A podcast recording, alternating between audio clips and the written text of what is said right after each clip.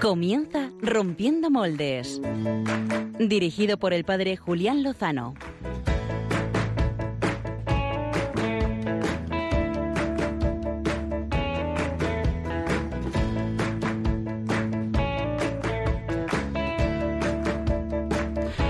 El 13 de mayo la Virgen María bajó de los cielos a Cova da Iria. ¡Qué maravilla! ¡Qué bien han quedado los coros! ¡Madre mía! Y no está ensayado, ¿eh? Y no lo hemos ensayado ni una vez. Madre, por eso ha sido. Yo he hablado también he cantado yo. Estamos que nos salimos. Bienvenidos, queridos amigos de Rompiendo Moldes. La única que no ha dicho ni pío, literalmente, ha sido Clara Fernández. Es que no me la sabía. Vaya por Dios. Haz una gallina como la de Eurovisión. Súbelo, Álvaro. Donde el corazón empezó a latir, donde el corazón te espera y siente. Es un temazo este de Álvaro Fraile. Bueno, muy buenas noches, queridos amigos de Rompiendo Moldes. Estamos así con una especie de relajación, agotamiento, que creo que promete. Esto promete, Patxi. Estamos on fire. Promete mucho este programa. Julián Lozano, ¿qué tal? Pues ya te digo que cansado pero contento, y estoy muy, muy contento. Y muy, muy cansado. Mucho. Y es que están siendo días intensos este mes de mayo, precioso, de manos de la Virgen María. Hoy, 13 de mayo, hoy hace 8 años que celebré mi primera misa, Patxi Bronchalo, en Brunete. Qué bonito, sí, es verdad. Qué recuerdos. Esta semana hemos cumplido 8 añitos, mis compañeros, a los que les mando un abrazo agradecido por su testimonio y su ejemplo, la verdad. Y por su paciencia, por aguantar, aguantarme. Bueno, pues esta noche tenemos mucho de manos de la Virgen María.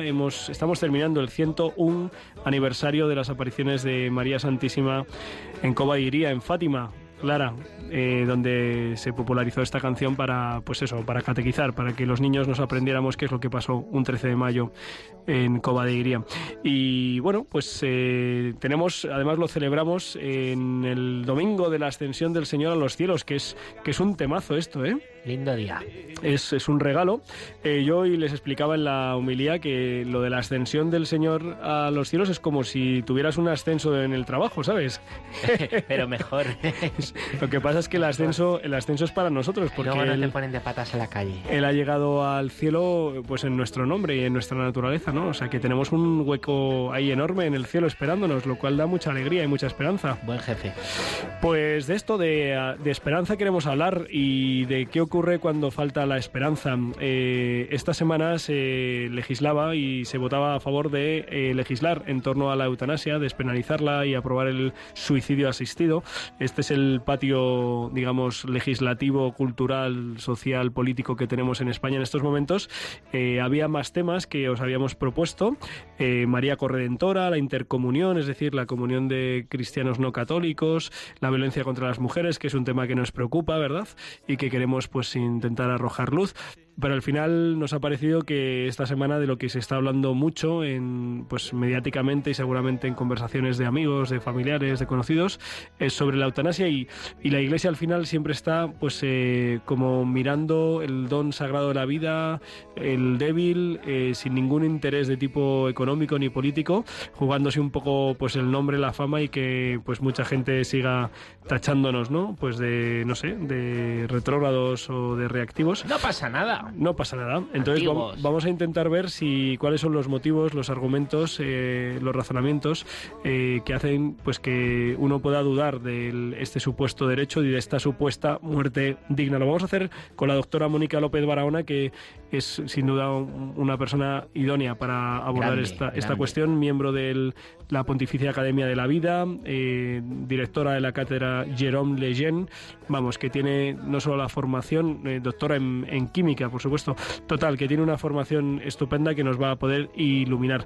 Que hoy además es la Jornada Mundial de las Comunicaciones Sociales. Así que has leído el mensaje del Papa. He leído el mensaje del Papa, que por cierto Javier Hidalgo nos quería comentar, dar algunas pinceladas, ¿verdad, Javier Hidalgo? Buenas noches. Buenas noches. Pues sí, vamos a empezar ya. ¿Qué es lo que más te ha gustado del mensaje del Papa Francisco para esta Jornada Mundial de las Comunicaciones Sociales? Pues es muy típico decir esto, pero es que es una verdad. O sea, la sencillez con la que el Papa manifiesta la responsabilidad que los comunicadores sociales tienen para no solamente decir la verdad en las noticias, sino también para fijarse en las personas y que las personas no queden a un lado. Y así muy rápidamente paso por encima, os voy a decir, porque el Papa, el documento que es una cartita, la estructura en 4 partes. La primera pregunta, ¿qué hay de falso en las noticias falsas? En la segunda parte nos pregunta cómo podemos reconocerlas, y hace un análisis de cómo se pueden reconocer estas noticias que muchas veces lo único que van es a hacer daño, ¿no?, a las personas. También hace una referencia muy buena al pasaje bíblico del Génesis, obviamente, donde está la primera fake news, como él la llama, o sea, esa noticia falsa de la serpiente que le dice a Eva, oye, pues es que el Señor os ha dicho que no podéis comer de los árboles, y bueno, pues el Señor no dice mentira, eso. Mentira de las gordas. La tercera parte habla de la verdad os hará libres, el pasaje de Juan 8:32, y la cuarta parte ya habla sobre que la verdadera paz es la noticia, o sea, que la verdadera noticia en definitiva es la paz. Yo os recomiendo que lo leáis el documento, os lo vamos a pasar ahora por Twitter, y si no, os metéis en internet, ponéis Jornada Mundial de las Comunicaciones Sociales y os va a aparecer probablemente el primero en la página del Vaticano. Muy bien. Bueno, aparte de felicitar a todos los periodistas y comunicadores, tengo unos cuantos aquí conmigo. Está Clara Fernández, licenciada en periodismo no hace demasiado, hace un par de añitos, ¿no?, por estas fechas. Sí. Qué justo. Fuerte, qué fuerte, qué fuerte. Pues muchas felicidades. Gracias. Y Álvaro González, pues le quedan 2 telediarios para terminar su carrera, bueno, un poquito más. En camino, Julián. Bueno, quizás 365, porque va a ser un año. Pero sí. Bueno, felicitamos desde aquí a todos los periodistas y comunicadores, los que hacen posible este milagro de Radio María. Por cierto, si queréis colaborar con el Maratón, esta campaña de recogida de donativos para ayudar a las Radio Marías de otros lugares del mundo, el Maratón se supone que había terminado ayer, pero se va a ampliar un poquito mañana, va a haber unas franjas en las que se va a seguir recogiendo. Si nos queréis hacer un regalo a Rompiendo Moldes, lo mejor que podéis hacer es rezar por nosotros, primer punto. Segundo punto, hacer un donativo majete a Radio María, que es nuestra casa, a la que estamos muy agradecidos. Nos acogen estupendamente siempre. Nos sentimos muy contentos. Clara Fernández, además de felicitarte, ¿puedes decirnos qué plan B nos vas a proponer esta noche? Pues os voy a hablar de la soledad. Vaya. La soledad. Sí. Lo has dicho así tan Lo has dicho así tan melancólico que parece que lo estás diciendo en plan personal. De la soledad y de pues un libro para ayudar a combatirla. No es la Sole, ¿no? La Sole es la vecina tuya, ¿no?, de abajo. Bueno, no. Oye, es un tema serio, aunque le estamos intentando poner como en casi todo. Patxi Bronchalo, no subas mucho el micrófono, no lo estoy bajando. Ah, perdona, si lo estás bajando no pasa nada.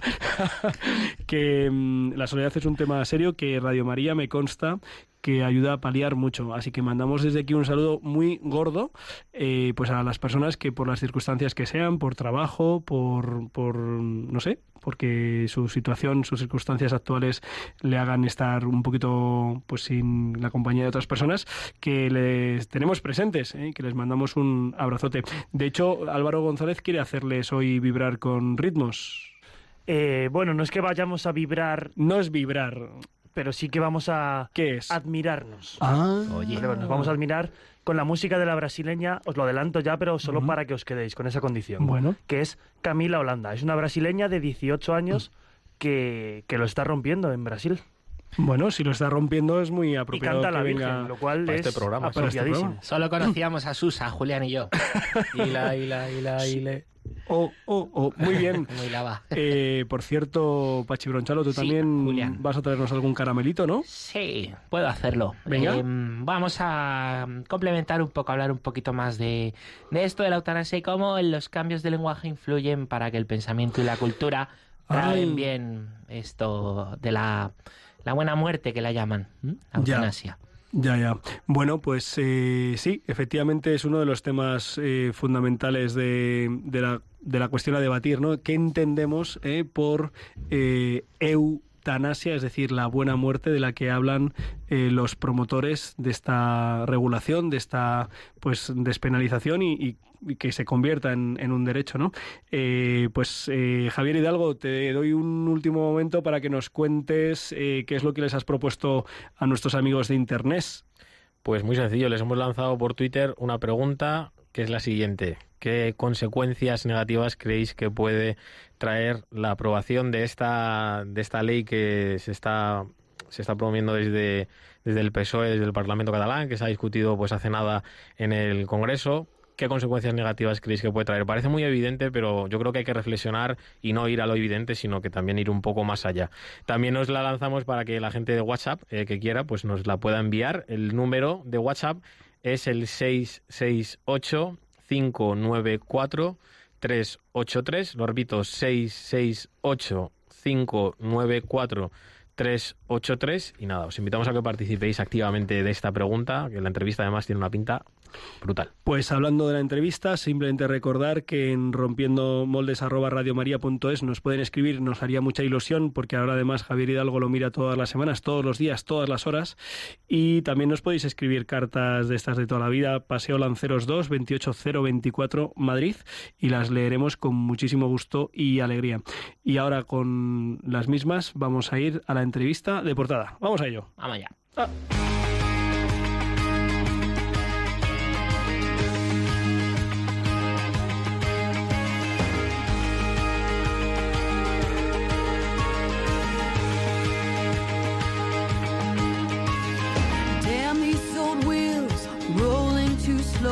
I stare down this wide line with so far to go. Headlights keep coming, loneliness humming along. Who poured this rain? En la homilía de esta solemnidad de la Ascensión compartía con mis fieles y hermanos en la parroquia que cuando uno sabe que su horizonte y su meta es el cielo y que el cielo es la plenitud y que al cielo hay que ir y hay que ir con muchos, hay que ir con todos, pues uno entiende las dificultades del camino, uno se levanta, uno lucha, uno pelea, uno sufre, ¿no? Y que cuando se desvanece ese horizonte y uno dice, oye, pero vamos a algún sitio, ¿no? Si es que no hay ningún sitio, si es que esto es lo que hay, no hay más cera que la que arde, pues entonces se desvanecen todo tipo de esperanzas y todo tipo de pues horizontes de decir, bueno, tiene sentido confiar, esperar, sufrir, ¿no? Puede tenerlo, al menos. Y les decía, y por eso entran en juego cosas como la eutanasia, ¿no? Que ha entrado con fuerza esta semana y, bueno, en los últimos años, ¿no? En España hay una campaña desde hace décadas, ¿no? De promoción de que, bueno, de que si me quieren, si alguien me quiere, pues me acabará con mi vida, ¿no? Decía, era un poco el eslogan de la película Mar Adentro de Alejandro Amenábar sobre la vida de José Luis Sampedro, ¿no? Y si te quieren y te proponen otra cosa o quieren ofrecerte otra posibilidad de vivir el sufrimiento, la enfermedad, la limitación, pues entonces es que no te quieren según ese lema, ¿no? Queremos hablar esta noche desde el más profundo respeto y cariño y pues por las personas que estén pasando por sufrimientos graves, por desesperanzas, por angustias, por dolores, ¿no? Y los familiares que los cuidan. Conocemos a algunos, porque una de las cosas que el Ministerio Sacerdotal te ofrece es acompañar la enfermedad y acompañar a los que acompañan la enfermedad. Estoy pensando ahora en algunos de los familiares y enfermos que visitamos en mi parroquia de Cienpozuelos. Dicho esto, con el mayor respeto, también con el total rechazo por tantas iniciativas que se han llevado a cabo, tristemente, de erigirse en dueños de la vida y pues quitar la vida de personas que pudieran estar pasando pues una enfermedad grave o incluso terminal sin su consentimiento. No voy a entrar en detalles porque es una cuestión espinosa, pero bueno, desde este marco hemos querido contactar con la doctora Mónica López Barahona, que es pues una amiga de esta casa porque dirigió el programa dedicado a la bioética durante varios años, después cedió el testigo. Este espacio se sigue escuchando todas las semanas aquí en Radio María. Ella es doctora en química y es directora de la Cátedra Jérôme Lejeune, es miembro de la Academia Pontificia de la Vida y muchas otras cosas que hacen que nos pueda ayudar mucho con este tema. Así que agradecemos desde Rompiendo Moldes la presencia de Mónica López Barahona. Muy buenas noches, Mónica. Hola, buenas noches. Muchas gracias por atender nuestra llamada. Esta semana pues se aprobaba, se daba la luz verde para poder abordar esta cuestión en el Parlamento. Han votado a favor todos los partidos políticos, excepto el Partido Popular y la Unión del Pueblo Navarro, que han votado en contra, y Ciudadanos, que se ha abstenido. Hay otras propuestas. Unidos Podemos ya hizo una proposición de ley hace un par de años, un año y medio. Ciudadanos también tiene como otra proposición. Creo que lo primero sería aclarar términos porque, como decía antes el padre Patxi Bronchalo, en la terminología, al final en los conceptos nos jugamos mucho, no sé si todo. Eutanasia etimológicamente significa buena muerte, pero ¿de qué estamos hablando ahora mismo cuando se nos propone despenalizar la cuestión de la eutanasia en España? Bueno, pues efectivamente, como muy bien se ha anunciado, etimológicamente eutanasia significa buena muerte, pero lo que la despenalización de esta práctica en nuestro país implica, como ha implicado en los países donde ya es una práctica legal, es el que la ley ampare el que una persona acabe con la vida de otra. Bien porque el Estado lo considere así, dentro de un marco regulatorio, o bien porque la persona haya expresado en un documento que, según las circunstancias y los países, se llama en términos generales documento de últimas voluntades o testamento vital, pues que su deseo expreso es que se acabe con su vida en determinadas circunstancias. De manera que el legalizar esta práctica implica autorizar y dar una cobertura legal a acabar con la vida de una persona. Bien de una forma activa, que es lo que se denomina eutanasia activa, es decir, aplicando una medida que sabemos que positivamente va a acabar con su vida, como es, por ejemplo, una inyección letal, o bien de una forma pasiva, es decir, dejando de aportar los cuidados básicos que sabemos que son necesarios para que la persona continúe viva, como por ejemplo la alimentación o la hidratación. Esto es básicamente lo que supone la eutanasia. Un suicidio asistido, también se ha denominado así, aunque el suicidio en sentido estricto supone que la propia persona acaba con su vida, pero como en determinadas circunstancias la persona puede estar incapacitada para hacerlo físicamente, pues pide a otro que lo haga por él, que acabe con su vida. Entonces, esto es en definitiva la cuestión que se está debatiendo, o que se va a comenzar a debatir en el Congreso, y que podría llegar a culminar en tener esta práctica legalizada en nuestro país.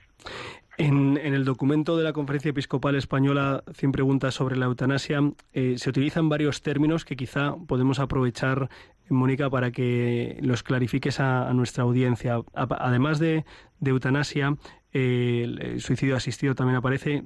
Utilizan distanasia y ortotanasia. No sé si podríamos clarificar cuáles son estas dos acepciones. Mónica López. Me parece que hemos perdido la comunicación con Mónica López Barahona.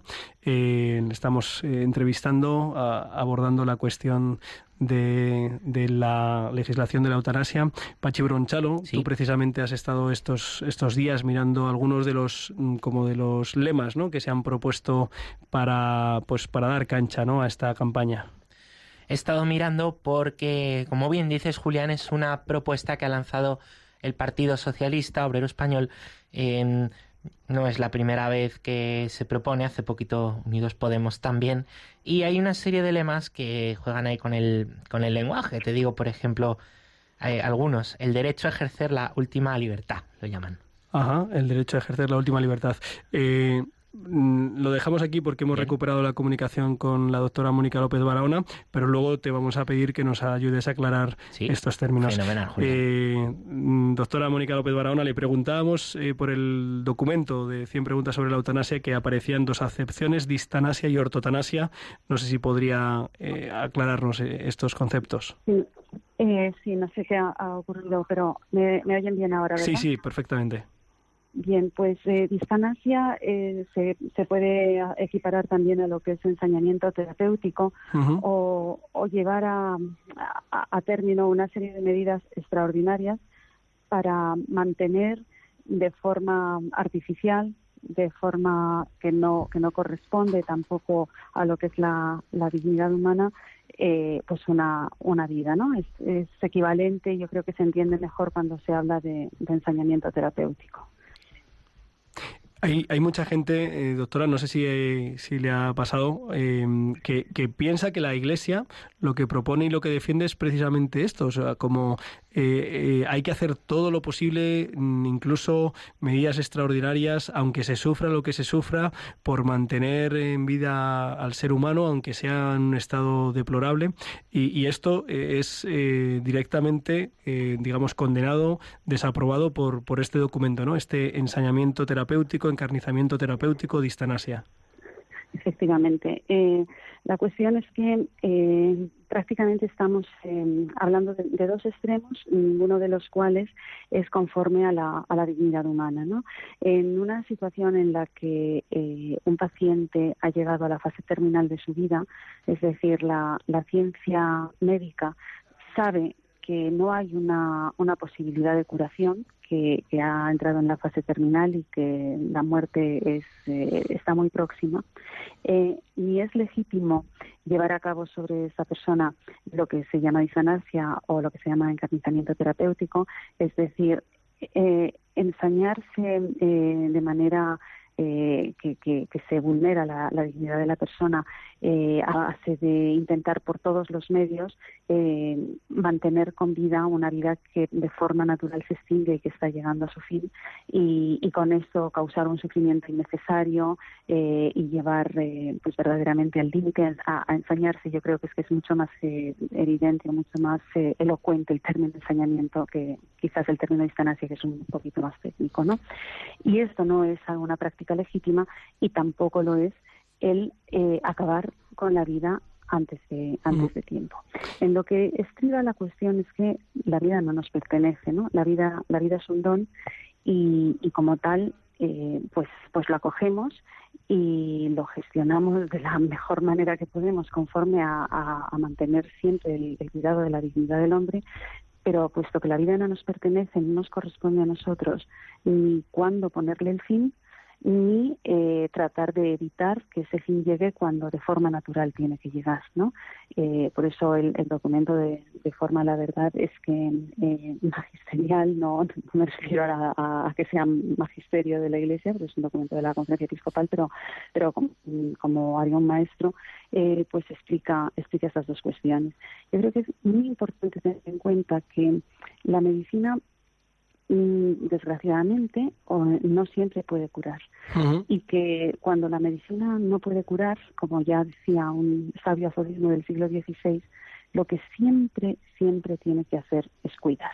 Uh-huh. Y cuidar significa acompañar, cuidar significa entender lo que probablemente, si nos queda tiempo, abordemos, ¿no? Que son los cuidados paliativos. Sí. Y que es justamente la práctica de ortotanasia, ¿no? El acompañar dignamente a la persona hasta el final de sus días, pero no puede empeñarse en curar cuando realmente es que no hay forma humana de curar.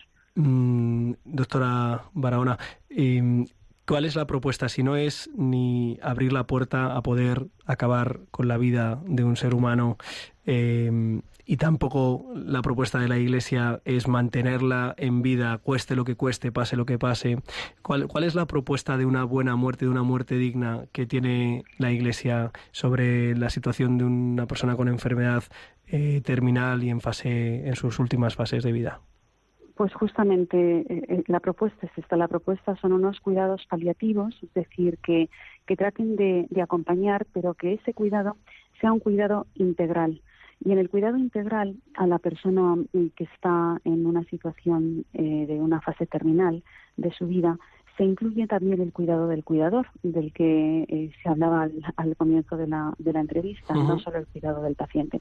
Ese cuidado integral supone que la medicina actúe en donde puede actuar, es decir, que actúe para paliar el dolor con las medidas analgésicas que hay al alcance de la mano, que son medidas analgésicas que eventualmente, como efecto secundario no buscado, pueden tener como consecuencia el acortar la vida del paciente, pero no es el objetivo que se busca cuando se administra, por ejemplo, dosis progresivas de morfina a una persona con un cáncer terminal.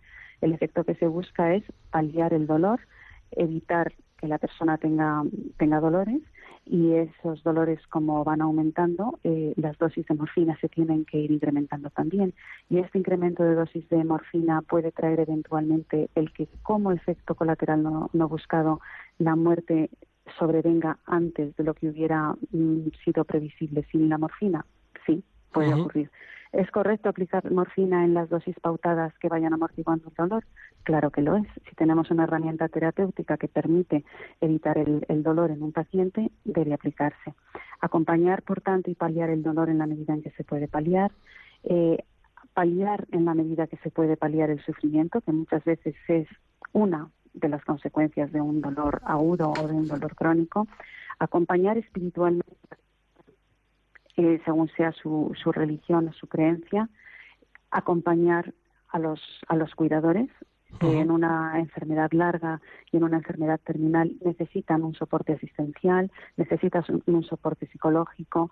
En algunas ocasiones incluso ese acompañamiento pasa necesariamente pues porque abogados acudan a la unidad de cuidados paliativos, porque lo que realmente provoca un estado de ansiedad en el paciente es el que tiene tal o cual cuestión por dejar arreglada, por dejar resuelta, por fallecer, en fin. Es verdaderamente un cuidado personalizado que acompaña de manera integral a la persona que está pues afrontando los últimos días de su vida.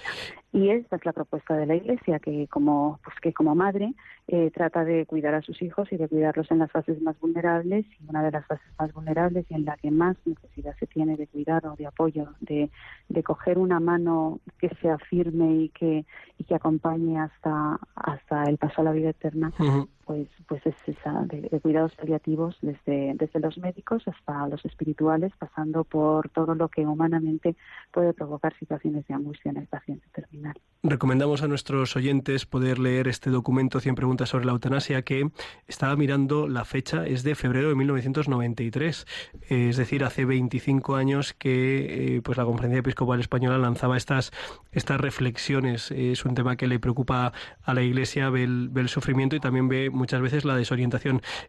Doctora, yo le quería hacer dos últimas preguntas para terminar la entrevista. La primera es, creo que muchas personas que nos están escuchando pueden sentir la dificultad de discernir pues en el acompañamiento a su familiar, pues el tema de la sedación es un tema cuando ya está muy próxima la muerte, cuando es lícito, legítimo el recurrir a una sedación para que pues evitar esos últimos sufrimientos. ¿Eso cómo se puede discernir? Y bueno, luego le hago la última. Bien, pues sí, la cuestión de la sedación, la verdad es que es difícil dar una pauta general, puesto que bueno, cada paciente es un caso distinto, pero de nuevo la sedación supone una síntesis de poder aportar aquella analgesia tal que permita paliar el dolor y que como efecto secundario no buscado pueda adelantar el momento de la muerte del paciente, que es lo que se da en llamar una sedación paliativa, pero no un incremento indiscriminado del paso de la bomba de morfina, como desgraciadamente en algunas ocasiones ocurre, en la que pues el grupo de médicos que atiende dice a los familiares, bueno, pueden pasar a despedirse durante estas horas, falta por venir alguna persona del extranjero que venga, una vez que ya están todos reunidos y que todos ustedes ya se han despedido de su familiar, aceleramos la bomba de morfina y en X horas el paciente habrá fallecido. Esto no es correcto. Yeah. Este tipo de sedación no es correcta, puesto que no le corresponde al médico decidir el momento en el que el paciente tiene que morir.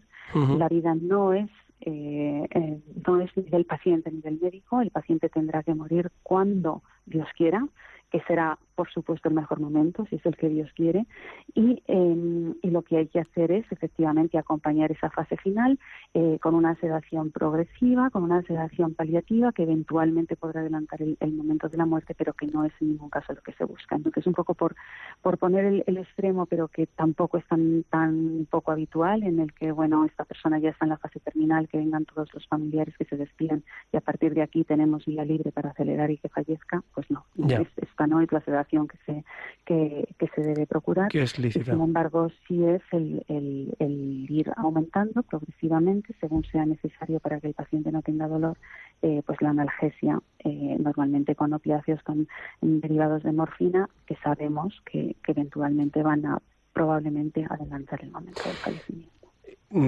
Son pocos los países en los que está permitida la eutanasia: Holanda, Bélgica, si no recuerdo mal, Canadá, algunos estados de los Estados Unidos. En estos, pues no sé si son ya 20 años o 15 años en los que lleva despenalizado. A grandes rasgos y muy brevemente, si es posible, ¿qué es lo que nos está aportando esta legislación para el modus operandi, el modo en el que terminan sus vidas en estos países las personas en enfermedad terminal? ¿Está habiendo una deriva hacia una práctica indiscriminada? ¿Está siendo una amenaza para algunas de las personas mayores y más vulnerables?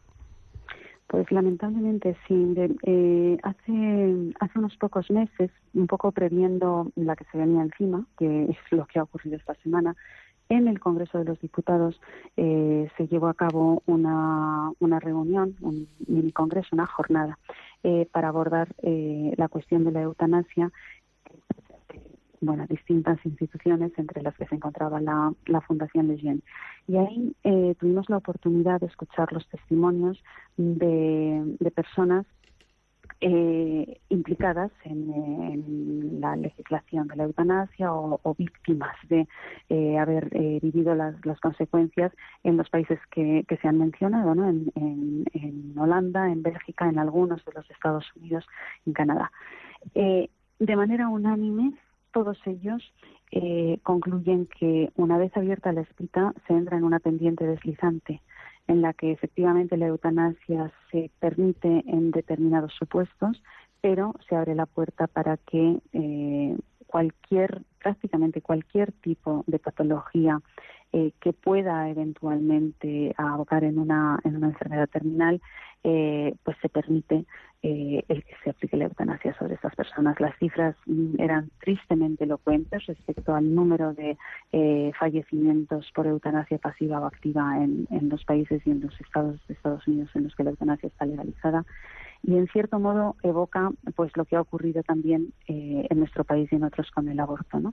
Si uno mira las cifras de aborto que había antes de la despenalización en España y mira las cifras que tenemos ahora, pues se ve que efectivamente se ha entrado en una pendiente deslizante. Uh-huh. Y que esa pendiente deslizante ha supuesto que algo que en su momento era un delito penal contra las personas, hecho de la mujer. Uh-huh. Desgraciadamente, la cuestión de la eutanasia sigue un poco el mismo camino en los países en los que está aprobada.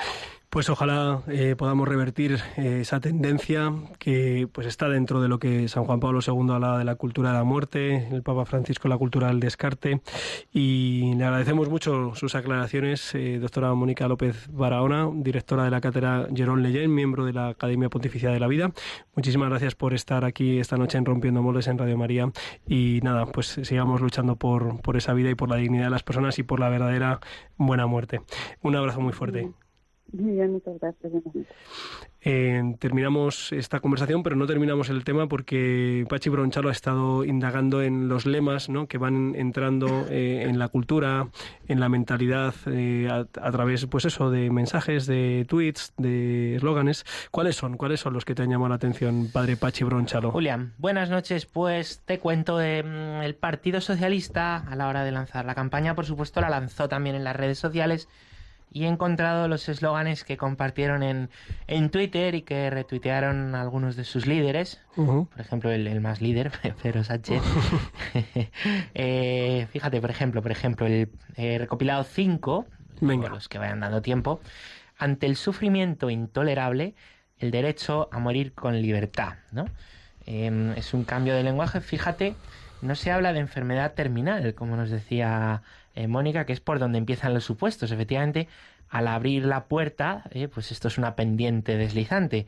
Hablan de sufrimiento intolerable, pero ¿qué es el sufrimiento intolerable? Es que cualquier cosa puede ser un sufrimiento intolerable. En el momento en que tú abres esa puerta a no dar al sufrimiento el verdadero valor, el sufrimiento es una parte de nuestra vida que tenemos que paliar, tenemos que ayudar a los demás a llevar, pero no somos nosotros señores de la vida y de la muerte.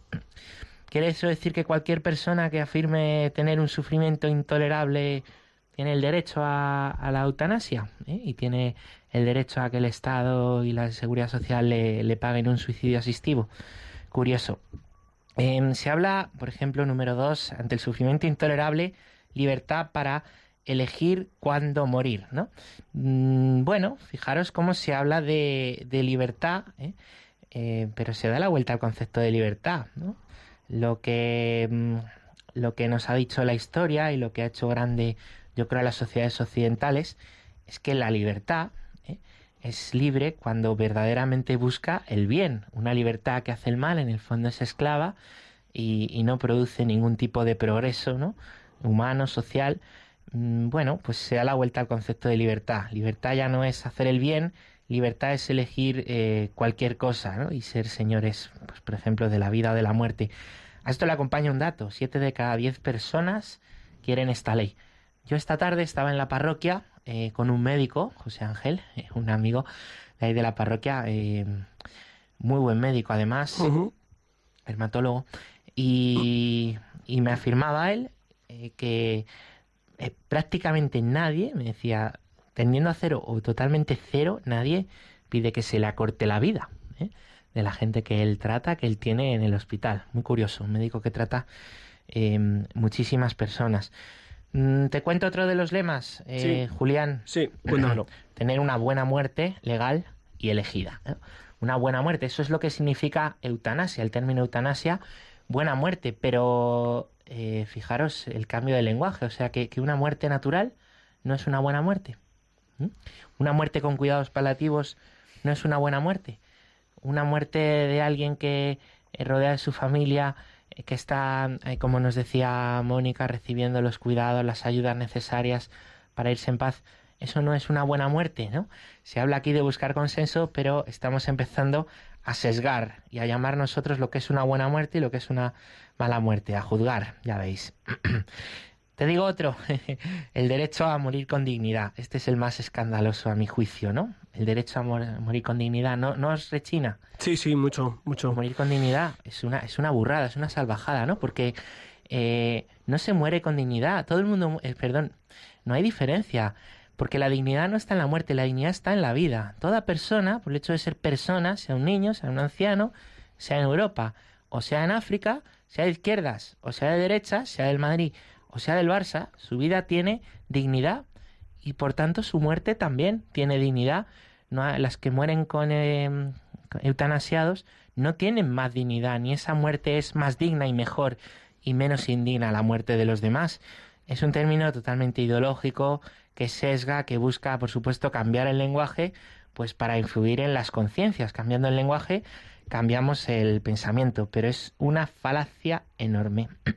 Y bueno, el último es el que os decía antes, el derecho a ejercer la última libertad. Aparece ahí de nuevo pues ese concepto de libertad erróneo. Fijaros una cosa, solo quería hacer una pequeña reflexión, pero muy bonita. Los cristianos nos ponemos la cruz, ¿verdad? Llevas ahí una, Clara. Muy bonita. Pequeñita. Sí, pequeñita. Y yo llevo aquí una, tú seguro que la llevas, Julián, y Javi, y Álvaro. Clara, imagínate que te vas a Estados Unidos de vacaciones, ¿vale? Y vienes y aquí, que somos tus colegas de Rompiendo Moldes, y nos traes una silla eléctrica de plata. Un colgantito de una silla eléctrica de plata. Para que nos lo pongamos aquí, Julián y yo, y Álvaro y Javi. Qué absurdo sería. Igual de absurdo es llevar una cruz entonces, porque la cruz de la silla eléctrica del siglo I. ¿Por qué los cristianos llevamos la cruz? No por adorno, sino porque nos recuerda una cosa, y es que la vida tiene sentido, pero todo en la vida, también el sufrimiento, porque tiene sentido para Dios, porque nuestra vida, nuestra historia, lo que somos, está bien hecho, ¿no? Hasta el dolor que hay que buscar paliar, que hay que buscar ayudar en los demás, hasta eso no hace a la persona menos digna, como nos dicen estos eslóganes de esta nueva ley, ¿no? Todos tenemos una cruz, seguro, ¿no? Y por eso la llevamos. Es eso que no se nos puede quitar, que nos hace sentir muy débiles, y ese es el lugar donde Dios quiere encontrarse con nosotros. La misión cristiana, yo creo, Julián, no es ir dando aquí lecciones, ¿no? De esto no lo hagáis, no, sino decir, mirad, el sufrimiento tiene valor porque nosotros lo hemos descubierto en nuestra vida con Cristo. Y vuestra vida es digna. Muráis como muráis, viváis como viváis, sintáis lo que sintáis, os pase lo que os pase, vuestra vida está bien hecha, ojos de Dios. y es una vida digna. Y yo creo que esto, pues además de por supuesto, todo lo que ha dicho Mónica, que me ha encantado, es también lo que tenemos que decir los cristianos. El testimonio de la cruz, que es lo que allá va cambiando el mundo, y no dejando a nadie indiferente 2000 años, Julián. Pues muchas gracias, Patxi, por estas reflexiones. Ojalá entendamos pues el verdadero sentido de la libertad, ¿no? Que no puede ser hacer pues lo que a uno le plazca o tener más opciones, porque si no, pues amarse en exclusividad es ser menos libre, tener amigos y vincularse a ellos es ser menos libre. No puede ser la libertad eso, ¿no? No puede ser la libertad pues el decidir poner fin a mi vida, que eso sea más, hacerme más libre, ¿no? Es seducir, dejar todo lo que sea, yo creo, todo lo que sea quitar valor a lo que somos es reducirnos en el fondo. Bueno, tenemos que cambiar un poquito de tercio porque esta noche también queremos tener un plan alternativo, así que la experta en estos planes ya sabemos quién es. Vamos a escucharle con mucho interés.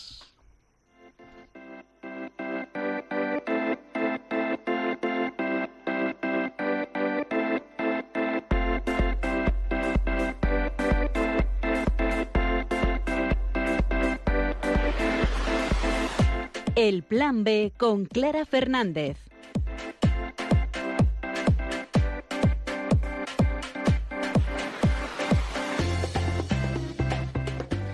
Cada vez hay más personas que están solas en España. La encuesta continua de hogares del Instituto Nacional de Estadística revela que en 2017 había 49.100 personas más que en 2016 viviendo solas, lo que supone el 25,2% del total de los hogares. Y es que la soledad es un problema real y cada vez más frecuente que puede ocurrir a cualquier edad. La Real Academia Española de la Lengua define dos tipos de soledad: la carencia voluntaria o involuntaria de compañía y el pesar que se siente por la ausencia, muerte o pérdida de alguien o de algo. Lo cierto es que se trata de una situación alarmante que sufren cada vez más personas jóvenes que lo deciden por voluntad propia y viven hiperconectadas a las redes sociales, y especialmente los ancianos, considerados como uno de los sectores de la población en el que más casos se dan. Casi 2 millones de personas mayores viven solas en nuestro país, de las cuales el 26% son dependientes. La soledad es un estado que todo el mundo ha sufrido alguna vez en su vida. Solo en los primeros 4 meses del año 2010, en Madrid, más de un centenar de personas murieron en soledad, según el estudio del INE. Esta es el tipo de soledad hiriente, la que cuando te golpea resulta difícil y puede tener graves consecuencias. Por eso el sacerdote jesuita José María Rodríguez Olaizola ha escrito un libro para enseñar a quienes sufren con la soledad a bailar con ella. Así lo explicó el sacerdote para el programa Abriendo Puertas de la Iglesia Católica de Montevideo. Cuando te parece que todos los demás están rodeados de gente, que sus vidas son pues montones de encuentros, de vínculos, de afectos, y la tuya, por lo que sea, te parece que en ese momento está un poquito más silenciosa, un poco más vacía, y piensas que eso solo te ocurre a ti. En realidad, yo creo que la soledad forma parte de todas las vidas, de maneras distintas, pero forma parte de la vida del trabajador, del estudiante, del hombre, de la mujer, del religioso, del creyente, del no creyente, del joven, del anciano, de todas las vidas en distintos momentos, ¿no? ¿En qué consiste o cómo se aprende a bailar con eso? Yo diría que primero aprender en el fondo a mirar o a escuchar la cantidad de ruidos y voces alrededor que nos están hablando de vida, porque yo sí tengo la sensación de que el mundo es un lugar que constantemente está hablándonos, ¿no? Por tanto, la soledad no se trata solo de un tema de notable actualidad, sino que varios estudiosos la consideran como uno de los grandes problemas del mundo contemporáneo. En este contexto, el libro Bailar con la soledad pretende ser una ayuda para creyentes y no creyentes, en el que el jesuita Olaizola ofrece un recorrido sobre las distintas formas en las que se presenta en las vidas de hoy. De una manera u otra, su presencia es parte de la vida de cada uno, como dice el autor. Yo lo que intento sobre todo es mostrar que es algo mucho más amplio, ¿no? Que no es algo, primero, ni de lo que avergonzarse. No hay que verlo, desde luego, no como algo problemático, enfermizo, que haya que intentar evitar a toda costa, no. Más bien hay que aprender a lidiar con ella cuando viene, sin regodearse tampoco en la soledad, pero sin tampoco convertirla en un drama cuando no lo es. una banda sonora cuya música acompaña en distintos momentos de nuestras historias y que hay que recordar. Así define el jesuita a la soledad. Su propuesta con este libro, que ya está a la venta, es aprender a escuchar una melodía diferente, que nos permita bailar con ella. Y trata de describir los acordes hechos de aceptación y deseos, de lucidez y conciencia, de memoria y esperanza, de fe y tormentas. Bailamos con las cosas, o bailamos en los momentos de alguna manera buenos de la vida, ¿no? Y yo diría que aprender a escuchar una cierta música y aprender a bailar con algunas cosas, como que para mí es una imagen bonita, ¿no? De no andar como arrastrando la existencia, ¿no? Incluso aunque haya cosas que a veces duela. Pues está claro que no es bueno que el hombre esté solo, ni la mujer, y ya nos lo dijo nuestro Señor en la primera página del Génesis. Por cierto, ¿te puedo contar un chiste muy malo? Por favor, debes hacerlo. Esto es el... Para eso he venido. El papá cavernícola que llega a su hijo cavernícola con la tablilla de las notas y le dice: mira, tío, que haya suspendido caza de mamuts, lo entiendo, porque es complicado. Que haya suspendido pinturas rupestres, pase. Pero que haya suspendido historia, que llevamos una página... Buenísimo, dedicado a todos nuestros amigos que están estudiando, pobrecitos. Le agradecemos al padre Olaizola que haya, pues incluso en estas situaciones que no son buenas, que no son las mejores, que no son las óptimas, que no son las deseadas, pues que nos ayude a bailar con ellas. Y... Qué voz tan familiar, ¿eh? No es la voz de Pablo Iglesias, me ha dicho Patxi, se parece a Pablo Iglesias y tiene un cierto tal, pero no, es el padre José María Olaizola. Y bien majo que es. Y eso. Y que invitamos a todos los que nos estén escuchando, ¿sí? y puedan que vivan la iglesia, pueblo de Dios, iglesia, familia de los hijos de Dios. Iglesia soy yo. Iglesia eres tú y somos nosotros. Y yo estaba pensando, a ver, Julián, ¿cuándo has estado solo tú desde que has entrado en la iglesia? ¿No? Pues, hombre, pues ni en mi familia tampoco, los amigos, pero bueno, cada uno tiene sus circunstancias. Pero la iglesia te está esperando una familia, ojalá seamos, pues... comunidades acogedoras que reciben a todos los miembros y que puedan integrarse en una familia, en un pueblo. Si te sientes solo, acude a la iglesia. Antes de movernos un poquito, no sé si Javier Hidalgo quiere comentar alguna de las intervenciones que hemos recibido por Twitter. Pues sí, la verdad que han sido unas pocas y muy contundentes. Alejo en Twitter nos dice que hay un problema de fondo con el tema de la eutanasia, y es que se juega con el lenguaje y con los sentimientos para venderlos como una respuesta al sufrimiento. Que en realidad hay formas de hacer un cortocircuito a la posibilidad del cuidado amoroso a los que tocan la mayor fragilidad humana. Esto a mí me ha parecido brutal, así que le damos las gracias a Alejo. Y luego aquí en WhatsApp está Lino, que nos dice que nos señala que hay 1000 tratamientos paliativos para ayudar a superar enfermedades y situaciones.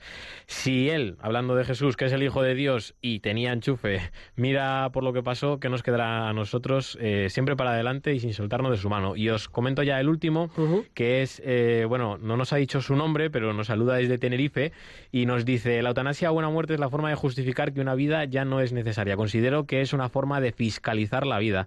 Existe una gran diferencia entre paliar el dolor y acelerar la muerte. No es buena muerte dejar morir por omisión. Esto es un relativismo más en una sociedad donde un enfermo es un gasto. ¿Hasta dónde llegaremos? Y esta parte es brutal. Cuando un enfermo mental decida que no quiere vivir, ¿será legítimo? Me niego a creer que el mundo le aproveche la vida de una persona. Y un apunte más, nos dice que él es una de esas personas que se sienten solas, aun teniendo una familia maravillosa, que dice que no tiene tiempo necesario para estar con Dios y que nos da las gracias por traer la gracia de Dios a su vida, ¿no? Y que es fan tuyo, Patxi, también nos lo dice. Hombre, no me extraña, sí, aquí todos. Álvaro González, por favor, ponnos en movimiento.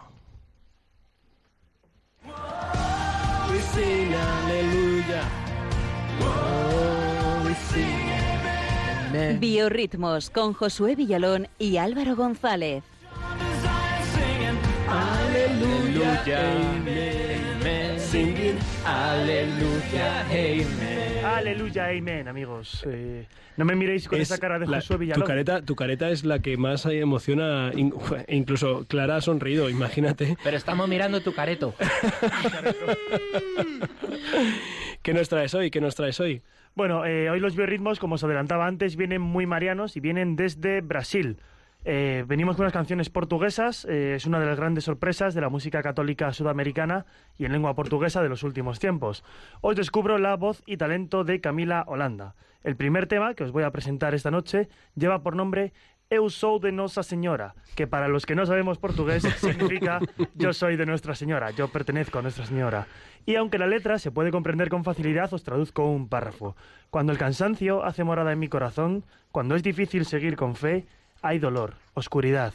Yo sé que la Madre está conmigo. Yo siento, su regazo es mi refugio, que me guarda y que me libra de cualquier peligro. Así que escuchamos a Camila Holanda. ¿Podías repetir lo de Eu sou de Nossa Senhora? Sí, lo has dicho igual, pero Eu sou de Nossa Senhora. Venga, pues vamos a escucharlo. Eu sei que a mãe está conmigo. Eu sei. Teu colo é meu abrigo que me guarda, que me livra de qualquer perigo. Eu sou de Nossa Senhora. Nossa Senhora é minha. Eu sou da Mãe Poderosa, Nossa Senhora é minha. Eu sou de Nossa Senhora. Nossa Senhora é minha. Eu sou da Mãe Poderosa, Nossa Senhora é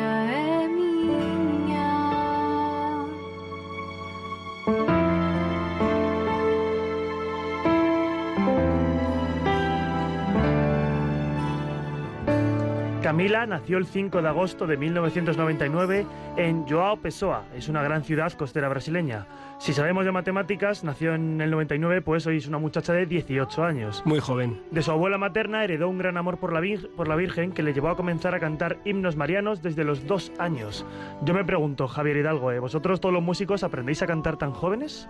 Yo creo que no hablé hasta los 3 años, me dice mi madre siempre, que señalaba las cosas. Pero de ahí ya... Pero después empezaste a hablar... Y madre mía. Y cuando empezó no paró.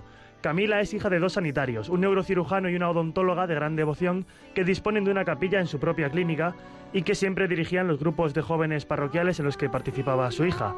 La siguiente canción de Camila Holanda se llama Fiat Fásase, es una versión del grupo Dom y significa hágase. Es un tema en el que pone letra la anunciación del ángel a la Virgen María y que reza para poder vivirlo ella también con la misma santidad que nuestra madre. Dice así: quiero que hagas tu voluntad en mí, ser una mujer simple, pura y fiel como tú, madre. Cállame delante de ti y guarda todo dentro de tu corazón.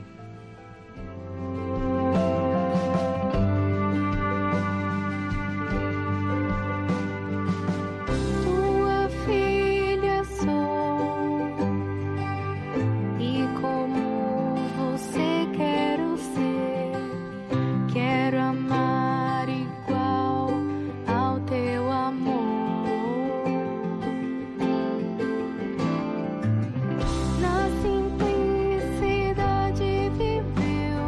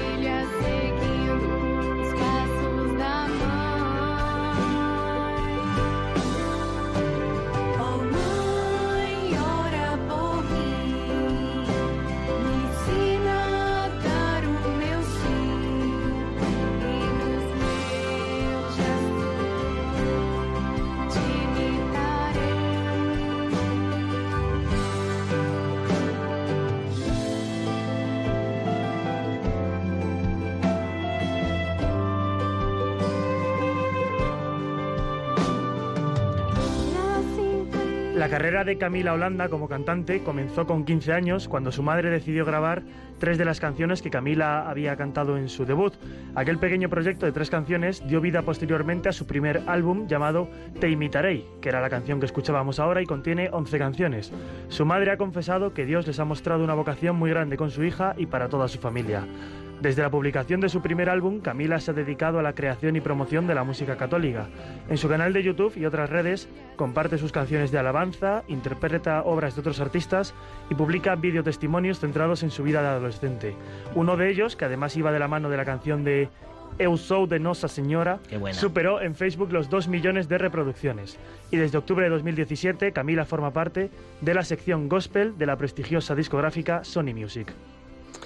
Pues me ha encantado. Lo único que tenía, Patxi, una pregunta. ¿No has dicho que era de Brasil? Sí, por supuesto. ¿Y por qué se llama Holanda? ¡Oh, Dios mío! No, fuera de broma. Esto sirve porque el otro día Julián nos retó a cantar una canción mariana en este mes de mayo. Ah, ¿es verdad? Es verdad. Y no conocíamos esta. Es verdad, he lanzado una campaña, no me acordaba. Nada, todos los que quieran, he lanzado una campaña con el hashtag Con Cantos a María, ¿no? Era así, ¿no? En vez de con flores a María, con cantos a María. Y pueden cantar, grabársela y subirla a Instagram, Facebook, Twitter, donde quieran. Bueno, si quieren poner el ¿cómo se llama? El hashtag, la etiqueta. Y ya está, hashtag. Y nada, y que vayamos con Cantos a María. Yo ya he puesto mi granito de arena. Les invitamos a que sigan en Radio María. Ahora creo que a las 12 se puede escuchar El Camino de Santiago. La semana que viene a estas horas Mirada de Apóstol. No estaremos nosotros, estaremos dentro de 2 semanas, el 27 de mayo, si Dios quiere. Y, por cierto, pues eso, dime. Celebraremos la 13. ¡Sí! Bueno, saludos desde aquí a todos los que nos han escuchado, saludos a los que están, los jóvenes del chiringuito de Cienpozuelos, que hay que pasarse a verles en las fiestas de San Isidro.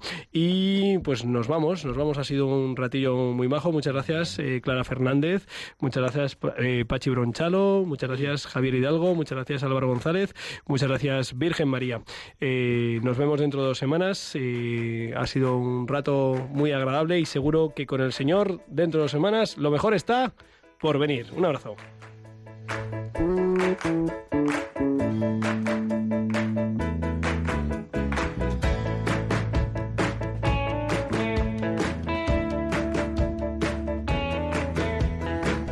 Han escuchado en Radio María Rompiendo Moldes, un programa dirigido por el padre Julián Lozano.